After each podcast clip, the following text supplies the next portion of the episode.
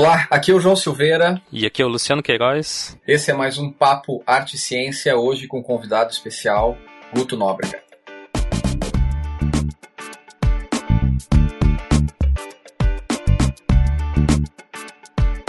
Guto, se apresenta pra gente rapidinho, por favor. Olá, João, Luciano. Eu sou o Guto Nóbrega. Eu sou artista, pesquisador, professor da UFRJ. Eu tenho uma formação, um doutorado em Interactive Arts pela Universidade de Plymouth, na Inglaterra. E atualmente coordeno na UFRJ um laboratório nano, Núcleo de Arte e Novos Organismos.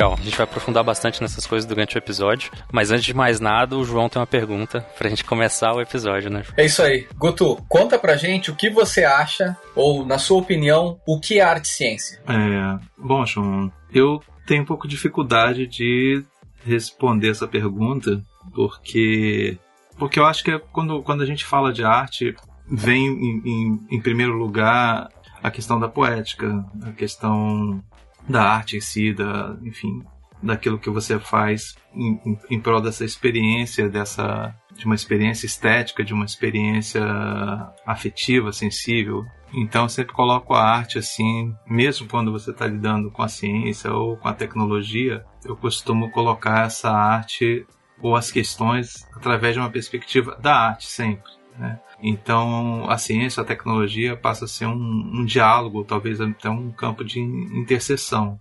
Então, eu tenho a mesma dificuldade de pensar arte e ciência, como eu penso às vezes arte eletrônica, ou arte digital, ou arte computacional, porque eu acho que isso vai criando uma, uma fragmentação, assim, que eu não me interessa tanto. Eu tenho mais interesse por uma integração e tentar não, não fragmentar. Mas é, eu entendo que algumas produções dentro da, da arte é, dialogam diretamente com a ciência, com, com procedimentos, com, com experimentos científicos, com, com conhecimento científico. É, e talvez aí tenha saído essa, essa nomenclatura arte-ciência.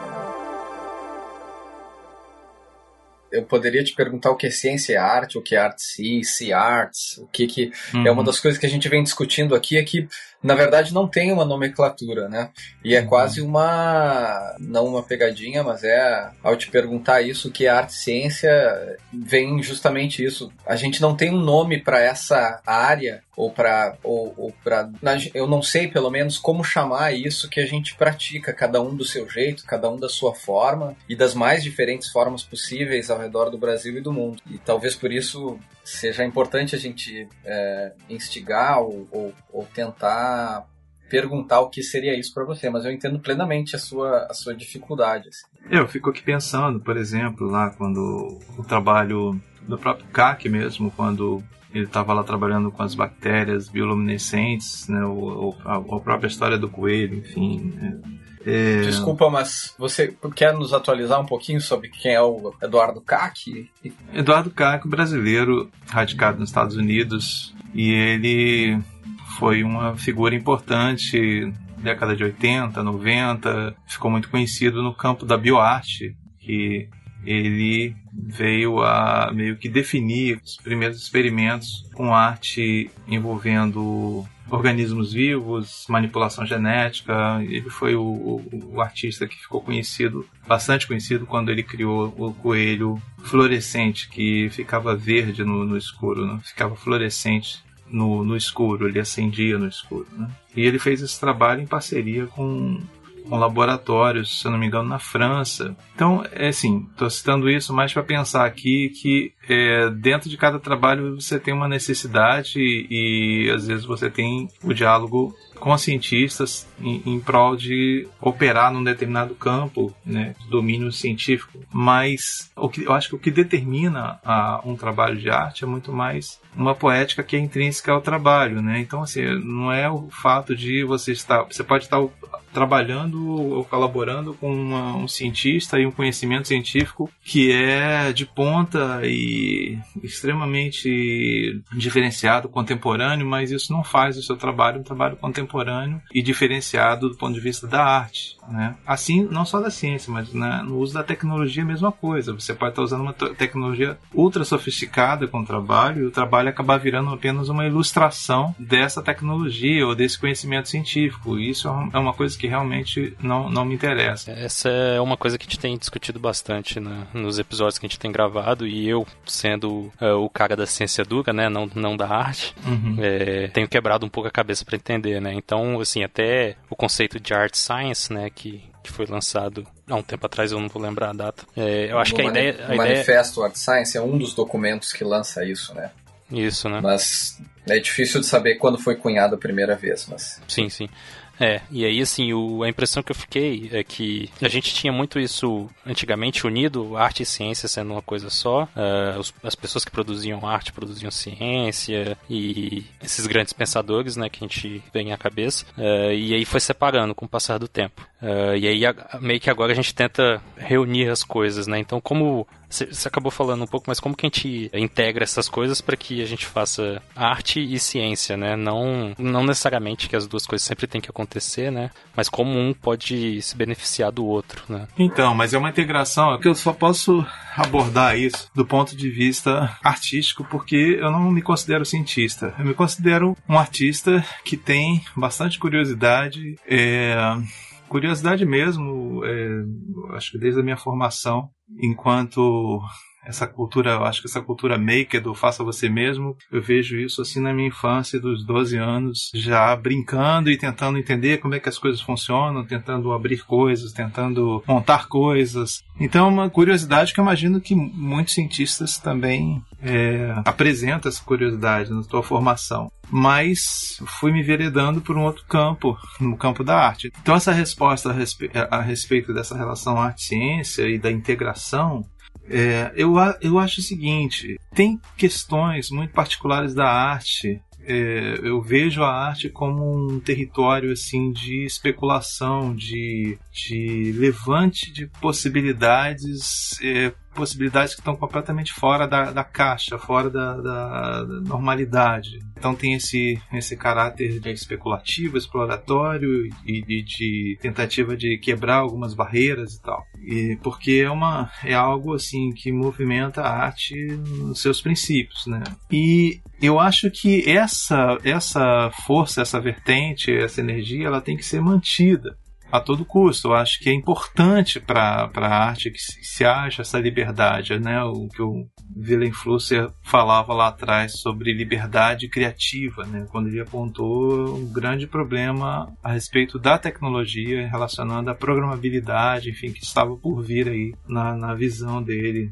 enfim, do futuro tecnológico. E eu, eu sou muito nesse sentido. Eu acho que tem uma liberdade aí em jogo e, e muito do que a gente faz hoje dentro desse mundo programado que a gente está vivendo parece liberdade, mas na verdade está condicionado, está tá envelopado dentro de uma, uma condição que é tão complexa que parece liberdade, mas na verdade pode ser um, apenas um campo de repetições e um, um trabalho que a gente faz para a máquina em si. Né? Dentro do campo da ciência, eu acho que tem essa crítica também. Eu acho que é a crítica da instrumentação científica, que também gera resultados que estão dentro de um sistema que é um sistema de validação consensual. Enfim, então por isso que diante de uma série de, de, de, ciladas que a gente tem aí, eu acho que a arte é um espaço onde a gente tenta lidar com a realidade, com possibilidades de, de, de, realidades ou de mundos a serem construídos, muito mais do que é, a tentativa de lidar com esse mundo que está aí, né? A gente está sempre tentando criar novos mundos. Certo. Então, eu acho que quando isso acontece, quando essa possibilidade ela é exercida, quando esse, esse domínio ele pode ser negociado e, e ativado é, por ações nesse sentido, né, buscando essa liberdade, que é uma liberdade expressiva, é, você gera conhecimento, você gera é, protocolos que muitas vezes eles têm, eles podem vir a ter um valor científico. Né? Uhum. E aí que eu acho que é o grande jogo. É como se a ciência tivesse um primo ali do lado, a arte, e falasse: olha, eu tô aqui batendo a cabeça para resolver certas coisas e tem um artista ali fazendo coisas similares, mas com um protocolo totalmente errado, totalmente é, fora da, da, da, da, ortodoxia científica, mas lidando com um campo que eu entendo como se fosse uma zona meio cinza, mas uma zona da periferia desse, desse foco, desse sistema que a ciência usa. Então, assim, quando eu uso um, um protocolo científico, mas eu me dou a, a, liberdade de criar meu próprio instrumento, né, de alterar um instrumento, gerar um instrumento que vai ter ruído, vai ter problemas, vai ter uma série de, de situações que não são favoráveis para a ciência, mas me atendem na poética, eu corro o risco de gerar esse instrumento funcionar para o que eu estou querendo, mas ao mesmo tempo ele gerar uma informação de imagem, de som, de dados que são imagens que têm uma, uma riqueza de conteúdo, porque são imagens que não estavam dentro daquele protocolo científico. Uhum. Ou seja, porque o próprio protocolo, a própria metodologia científica, ela implica em resultados que são condicionados dentro da, da, da própria escolha, ou seja, ela lida com, com, com probabilidades, com, com viabilidades, né? viabilidade do instrumento, viabilidade do, do método, viabilidade do próprio apoio é, do financiamento dessa, dessa pesquisa, enfim. Então tem todo um sistema ali de negociação que é consensual. E consensual eu digo no sentido de que ele é aprovado por peers, né? ou seja, você não vai publicar um, um, um paper que não tenha sido aprovado pelo seu é, revisor, enfim, dentro de um contexto que, que normatize. Enfim, essa história para dizer então, só para fechar, é que eu acho importante que para que haja uma possibilidade de o que a arte pode fazer pela ciência, né, ou o que a ciência pode fazer pela arte, se for pensar alguma possibilidade dessa conjugação, é que cada um respeite, mantenha o seu domínio é, e haja um, um, talvez um campo neutro onde se possa pensar um diálogo. É o, é o que eu vejo acontecer em, em laboratórios que são mais bem sucedidos laboratórios de arte e ciência, né? laboratórios aí de onde cientistas e artistas trabalham em conjunto.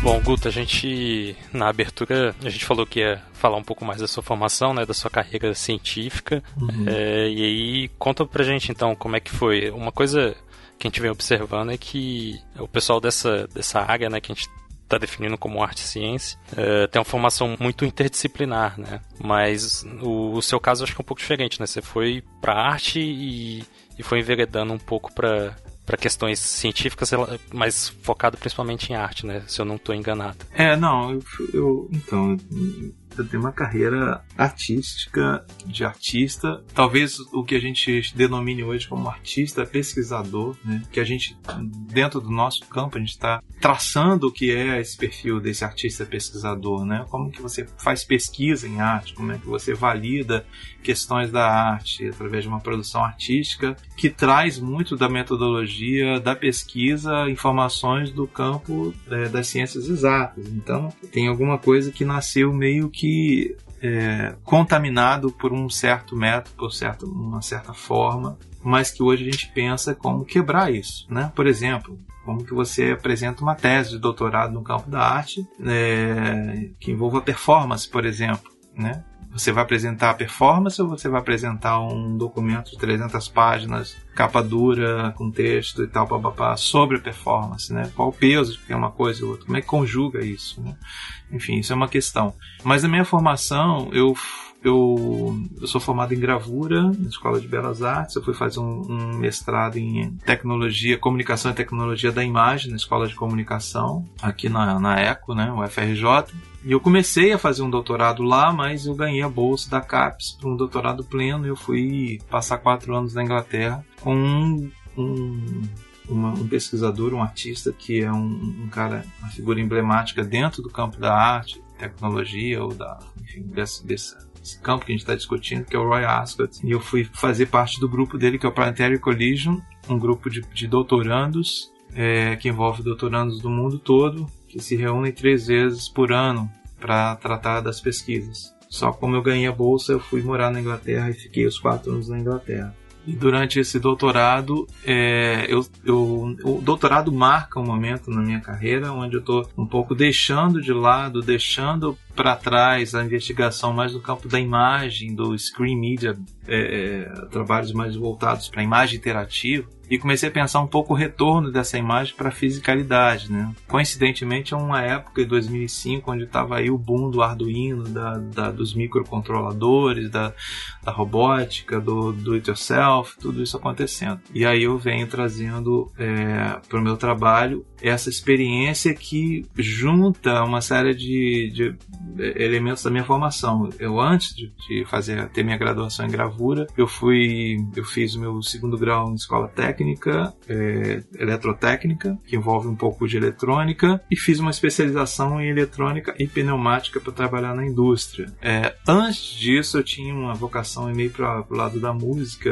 e só que aí, quando eu fui fazer vestibular, eu, ao invés de ir para engenharia eletrônica, eu vi que eu tinha realmente uma, uma vertente aí para o campo da arte e fui parar na Escola de Belas Artes. Quando eu estava então no doutorado, é, o que me salvou de uma certa forma dentro do, da, da, parte prática foi recuperar é, minha experiência de adolescência como robista de eletrônica. Então, todo o conhecimento que eu tive de eletrônica e dessa coisa de fazer você mesmo e tal, voltou isso com uma intensidade muito grande durante o doutorado, porque é, a minha pesquisa que estava apontando para a experiência com plantas, é, a grande questão do doutorado era como trabalhar a obra de arte, o trabalho de arte, né, é, nessa relação afetiva e eu achava, a hipótese era que colocar um organismo vivo nesse trabalho, nesse sistema, que era pensado como um sistema, é pensado como um sistema, como introduzir nesse sistema do trabalho de arte um outro sistema, que é o sistema de um organismo vivo, no caso, uma planta, né, um vegetal. Então, essa mistura de sistemas que eu chamo de híbrido, é, é que era o grande, a minha área de pesquisa, enfim. É, e aí, para fazer essa introdução, eu tive que pensar como fazer leitura de, de vegetais. E aí, na pesquisa, como a pesquisa aponta para um início muito lá atrás, no século passado, é, onde os experimentos eram uma base de galvanômetros e sistemas muito simples, eu falei, isso eu não preciso de uma máquina muito sofisticada para o tipo de experimento que eu preciso. Então, eu pude construir meu próprio circuito, é, que é a base de condutância, de resposta galvânica e, enfim, e aí começar a gerar a interface que eu venho trabalhando até hoje é, nessas experimentações com as plantas. Mas enfim, para chegar a isso, durante o doutorado eu fui conversar com vários ramos da ciência, né? inclusive no, no campo da biofísica fui fazer um summer school em biofísica para entender um fenômeno chamado biofotônica. É, isso tudo porque essa relação com a, o trabalho de arte, na minha concepção, envolve um campo. Então eu estava interessado em teoria de campo, poder dar conta de forças invisíveis, que no nosso caso artístico são forças afetivas do dispositivo, né? Mas é, eu entendia que como modelo a teoria de campo poderia me fornecer alguma base, né, para entender esse campo. E aí eu fui para biofísica biofísica e eu fui, enfim, para outras áreas é, que lidam com a teoria de campo para poder entender o fenômeno. Isso é um pouco um resumo da história, assim. É, explodir cabeça, assim. É muito, sabe, campo da biofísica e, e sentimento que a arte gera na pessoa, sabe? Uhum. Meio conflitante na minha cabeça de cientista.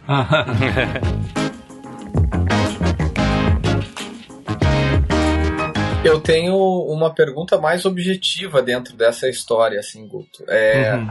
Levando em consideração que você está num importante laboratório que faz essa relação no país, que eu considero o laboratório que você faz parte, o NANO, um, um dos laboratórios importantes desses na, na contemporaneidade no, no Brasil. E você se tornou professor, uh, pesquisador na Universidade Federal do Rio de Janeiro, uma das maiores do país. Uhum. E você contou uma história super complexa, assim, de seus interesses. Resumindo, assim, de uma maneira um pouco mais prática, como é que você, que volta você deu no sistema para você entrar e estar tá fazendo o que você gosta de fazer, suponho, que é essa integração de ciência, arte, tecnologia. Como é que você conseguiu fazer isso? Então, eu acho que tem uma coisa bacana que eu acho que o, o, o Roy falava muito isso quando a gente estava conversando, né, tendo a supervisão e tudo, que era sobre essa questão do artista, né? O artista tem uma coisa que facilita muito isso, ou, ou pode ser usado estrategicamente para algumas questões, que é uma espécie de uma carteirinha. Ele falava assim, olha, o que o artista tem de fantástico nessa história toda é que ele tem uma carteira de artista que permite ele entrar em vários lugares. Então você apresenta essa carteirinha, é meio que um passe livre para você entrar ali. Às vezes porque quem está do outro lado fala assim, ah, mas eu sou um artista e não vai causar muito problema. Então é, é meio que um passe livre. E com esse passe livre a gente faz muita coisa, se você souber usar esse passe livre. Então, é, que é um equívoco, na verdade, né? E talvez seja um pouco o que eu tenha tentado trabalhar atualmente, é, ou já há algum tempo, é justamente é, desmistificar essa visão, é, ou talvez complexificar né, essa visão do artista nessa relação com a ciência, principalmente, em termos de diálogo, em termos de conversa. Né? Então, assim, quando um cientista fala assim: Olha, não, não entendo muito bem como é que você conjuga essas duas coisas, eu acho que esse diálogo tem que acontecer muito mais. E tem que acontecer, mas é, numa relação de igualdade em termos de processo criativo, em termos de, de, de definição dos campos, é, em prol de, de, do conhecimento, em prol do, do, conhecimento que apenas, não é apenas duro, mas é sensível também. Né? E o que, que eu falo de igualdade? Porque, por exemplo, ainda hoje a relação com o artista para o cientista é de fascínio de que o artista pode fazer e como usar esse, esse esse trabalho, às vezes, como uma ilustração de, de procedimentos ou de etapas científicas. Né? Porque sempre a velha história, né? O artista é aquele que sabe desenhar, sabe criar imagens, ou tem imaginação, coisas do tipo. Mas na verdade, os artistas da, da contemporaneidade que estão lidando com a ciência de alguma forma, ou com a tecnologia, eles estão lidando de uma forma é, onde a gente quer entrar nos processos, é, a gente é, tem interesse, na verdade, de participar de igual para igual na tomada de decisão, sem que, na verdade, é, tenhamos que conhecer com, com absoluta profundidade os processos, porque aí está a questão. Eu acho que eu, por exemplo, pelo menos como artista, não quero me tornar um cientista. Então, quando eu fui para biofísica, é, eu tinha uma limitação para entender os procedimentos, até, por exemplo, na matemática aplicada, na, na parte, é, a, a, validação dos fenômenos que eu estava indo lá buscar entender, eram, dependia de equações que eu não compreendia. Mas eu compreendia o raciocínio, compreendia o comentário sobre o resultado e compreendia quais eram as equações que estavam em jogo e compreendia uma série de, de questões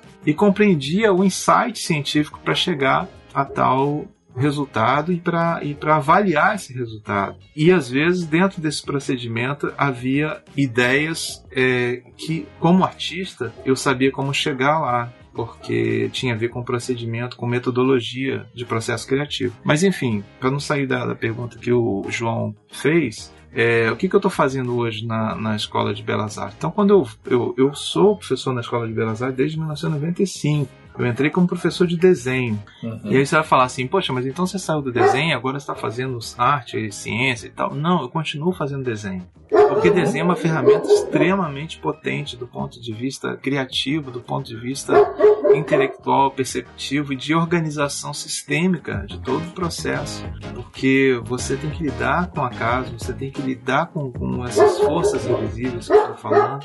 Só que você tem um mecanismo extremamente prático, rápido e efetivo de resposta, de feedback, que é o papel e o lápis. Né? As grandes ideias nasceram de um papel e um guardanapo ali no bar rabiscado. Então, é, o processo criativo usando o desenho como uma ferramenta para de investigação é fantástico. Eu vinha dando aula de desenho, montando todo um sistema a partir dessa investigação, é, até começar a entrar no mestrado com a pesquisa que começa a dialogar com a tecnologia. E quando eu vou fazer o doutorado, eu fui especificamente para trabalhar com Roy Ascott, que eu acho que é um visionário dentro desse campo. Porque, na verdade, se você for perguntar, mas o que, que o Roy Ascott pesquisa? Ele não pesquisa arte e tecnologia ou arte e ciência. Ele pesquisa sobre as questões da consciência. Né? São, é, é talvez o, quando você está pensando em arte, na verdade, são estados de consciência. E aí são, entra num território que a ciência não conseguiu até hoje revelar ou resolver, né? Muito próximo das questões da vida. Então, isso me interessa muito, porque deixa a porta sempre aberta, né?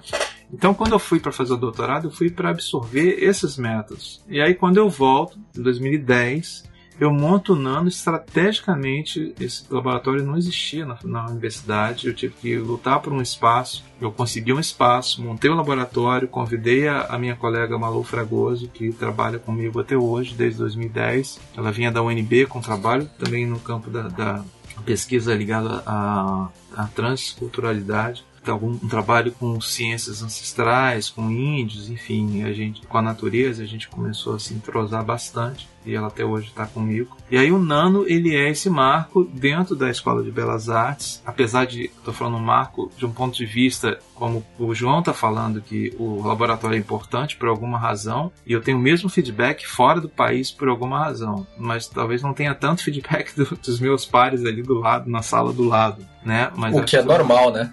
O que é normal, exatamente. o que é normal não estou preocupado com isso, só um comentário, porque se alguém está falando que a gente está fazendo alguma coisa importante é, e realmente estão falando, e eu sempre me pergunto por que estão falando, porque às vezes você dentro do sistema você não consegue ter, ter noção disso. Então, agora mesmo fui convidado para fazer o TED em Cavaleiros, né, Macaé, e enfim, é fantástico o feedback, né, o que as pessoas querem conhecer do laboratório. Então, ele assim, só para fechar, é, é eu fui a partir do ser artista, de pensar essas questões é, dessas relações é, desse campo complexo da arte, é, articulando com essa transdisciplinaridade que é outro fator importante, com a filosofia do orgânico que está lá no nano, né, núcleo de arte, novos organismos. O que, que é isso? É pensar essa estrutura da arte ou do objeto de arte como um real organismo, como algo vivo né? E que se projeta e transcende e, e enfim, é, e é essa um pouco a filosofia do laboratório e o diálogo que eu tenho dentro da universidade. Eu fiquei bem curioso também, pra, pegando essa ideia de novos organismos, a ideia de hiperorganismos que você trabalha. Uhum. Pode dar um exemplo assim para a gente entender? Então, essa ideia do hiperorganismo é porque eu vim, eu vim trabalhando com o Simondon, Gilberto Simondon meu, na minha pesquisa, e a ideia do objeto técnico, ele vai falar desse objeto técnico tem uma gênese, e vai tra trabalhar toda uma, uma, teoria a partir da psicologia para pensar esses objetos técnicos, né, a criação, esse processo de invenção desse, dos sistemas, né, a partir de uma perspectiva muito interessante. E eu considero isso, como eu falei, que todo o trabalho de arte, a, a criação artística do objeto de arte, como a criação nutrir ou gerar esse, esse organismo, pensar esse sistema como um organismo vivo. Só que a gente está no contexto da telemática, né? Não dá, será que dá para a gente pensar qualquer ação, qualquer criação isolada nesse mundo? Quer dizer, qual o reflexo que isso tem na temporalidade, na conectividade? E aí vem o contexto do hiper. Então é a ideia de um organismo que é gerado, que é criado, mas que ele está em rede. Então a ideia de rede é extremamente importante, porque tanto na, na construção, na concepção desse organismo, quanto da sua disseminação e sua evolução, né? Então é um trabalho, um trabalho que vai afetar outro trabalho, que inspira outro trabalho, um sistema que é uma pequena parte de um trabalho. Por exemplo, o Arduino está em todos os trabalhos, né? 90%, sei lá, ou do Arduino ou do microcontrolador. Então isso é uma forma de você encontrar elementos que estão em rede, que são, que são disseminados e que constroem uma espécie de ecologia de trabalhos. Então é um pouco por aí. É realmente uma ecologia mesmo. Uhum.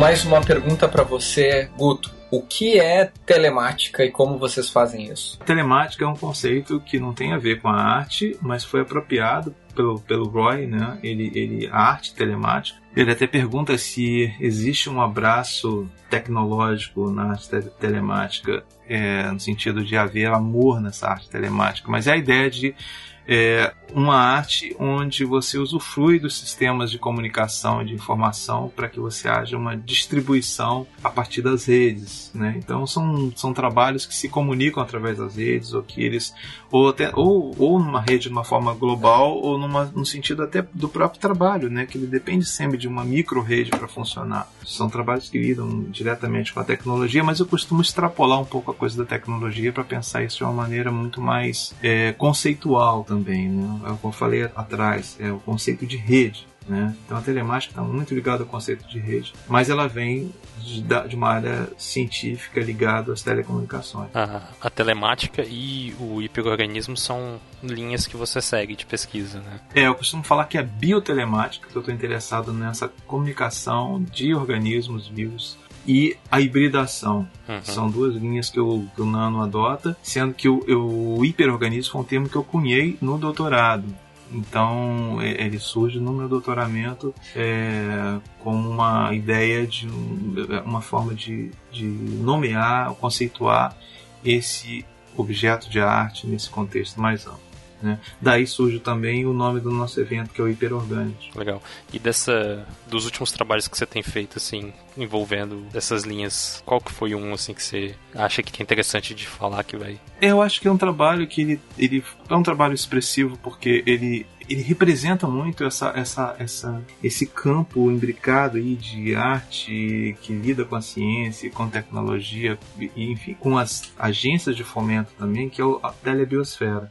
A telebiosfera é um sistema de dois domos que se intercomunicam a partir de uma rede. É, esses domos eles têm um terrário no interior deles e à medida que você interage com esse terrário de plantas, você vê som e imagem sendo transformados sendo que esse som e imagem podem ser transmitidos um para o outro. Então tem a telemática, né, ou a biotelemática, é, no contexto desse, desse projeto. Ele foi é, ele recebeu um financiamento do CNPq por três anos de pesquisa e ele foi concluído agora. Tem uma etapa onde a gente construiu essa estrutura, que é uma estrutura parametrizada, extremamente orgânica na sua forma. E agora estou dando acabamentos finais ao projeto e, enfim, para dar prosseguimento para outra, uma outra pesquisa e apresentar ele nos próximos festivais. Guto, já que você contou um pouquinho das suas diferentes áreas, de como, de, de como você integra esses conceitos que, uh, mesmo para mim, que estou interessado em pesquisar o que é arte e ciência, para mim são muito novos e são, e são uhum. diferentes, não são muito fáceis de, de, de compreender num primeiro momento. Eu queria perguntar como você acha que, que esses trabalhos ou essa interação que você tem feito entre esses diversos campos do saber, entre arte, ciência e tecnologia, uhum. como você acha que isso pode impactar ou transformar ou ter algum impacto sobre o mundo em que a gente, que a gente vive hoje? Eu acho que a gente está num momento assim de mudança de paradigma, porque eu acho que o que nós, pensando do ponto de vista da, até da ciência mesmo, né? O, o que foi conseguido até agora, talvez, para se avançar, acho que a gente chegou a um, a um, ponto, um ponto de bastante evolução dentro do paradigma moderno, assim, em termos apontando para o futuro, né? De progresso. E a gente gerou também uma série de problemas, né? Com esse avanço. Então, é, eu acho que é um momento de reflexão e de saber para onde que a gente vai, né? Essa relação homem-máquina, essa relação de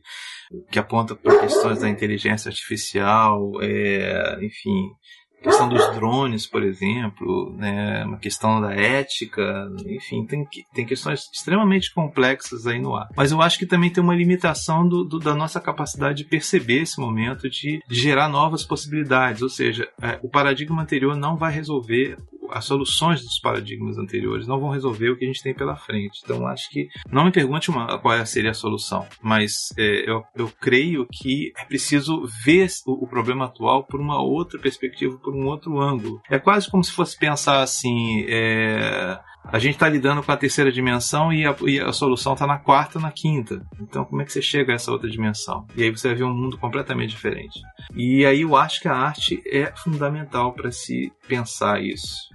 E eu acho que os cientistas que têm essa sensibilidade e têm esse diálogo com a arte ou com, a, ou com a, as culturas ancestrais, com, com modelos que estão fora da ciência também, eles fazem um excelente trabalho, sabe? Eu estava aqui com um livro, por sinal, que eu estou amando ler, que é um livro do Marcelo Gleiser, que é um, um cientista, mas que faz uma, um, um, trabalho bacana de uma costura com o taoísmo, com uma série de elementos aí que eu acho que, enfim, eu acho que a adoção de novos modelos é, é, é fundamental. Beleza. Eu acho que seria por aí. Guto, eu tenho muito a agradecer pelo seu tempo. Foi você tem um papo uh, que faz a gente dar um nó na cabeça com todas as possibilidades e, e uhum. desde, a, desde a sua trajetória até a sua linha de pesquisa. E é um prazer poder conversar com você. Muito obrigado. Obrigado a vocês pela oportunidade.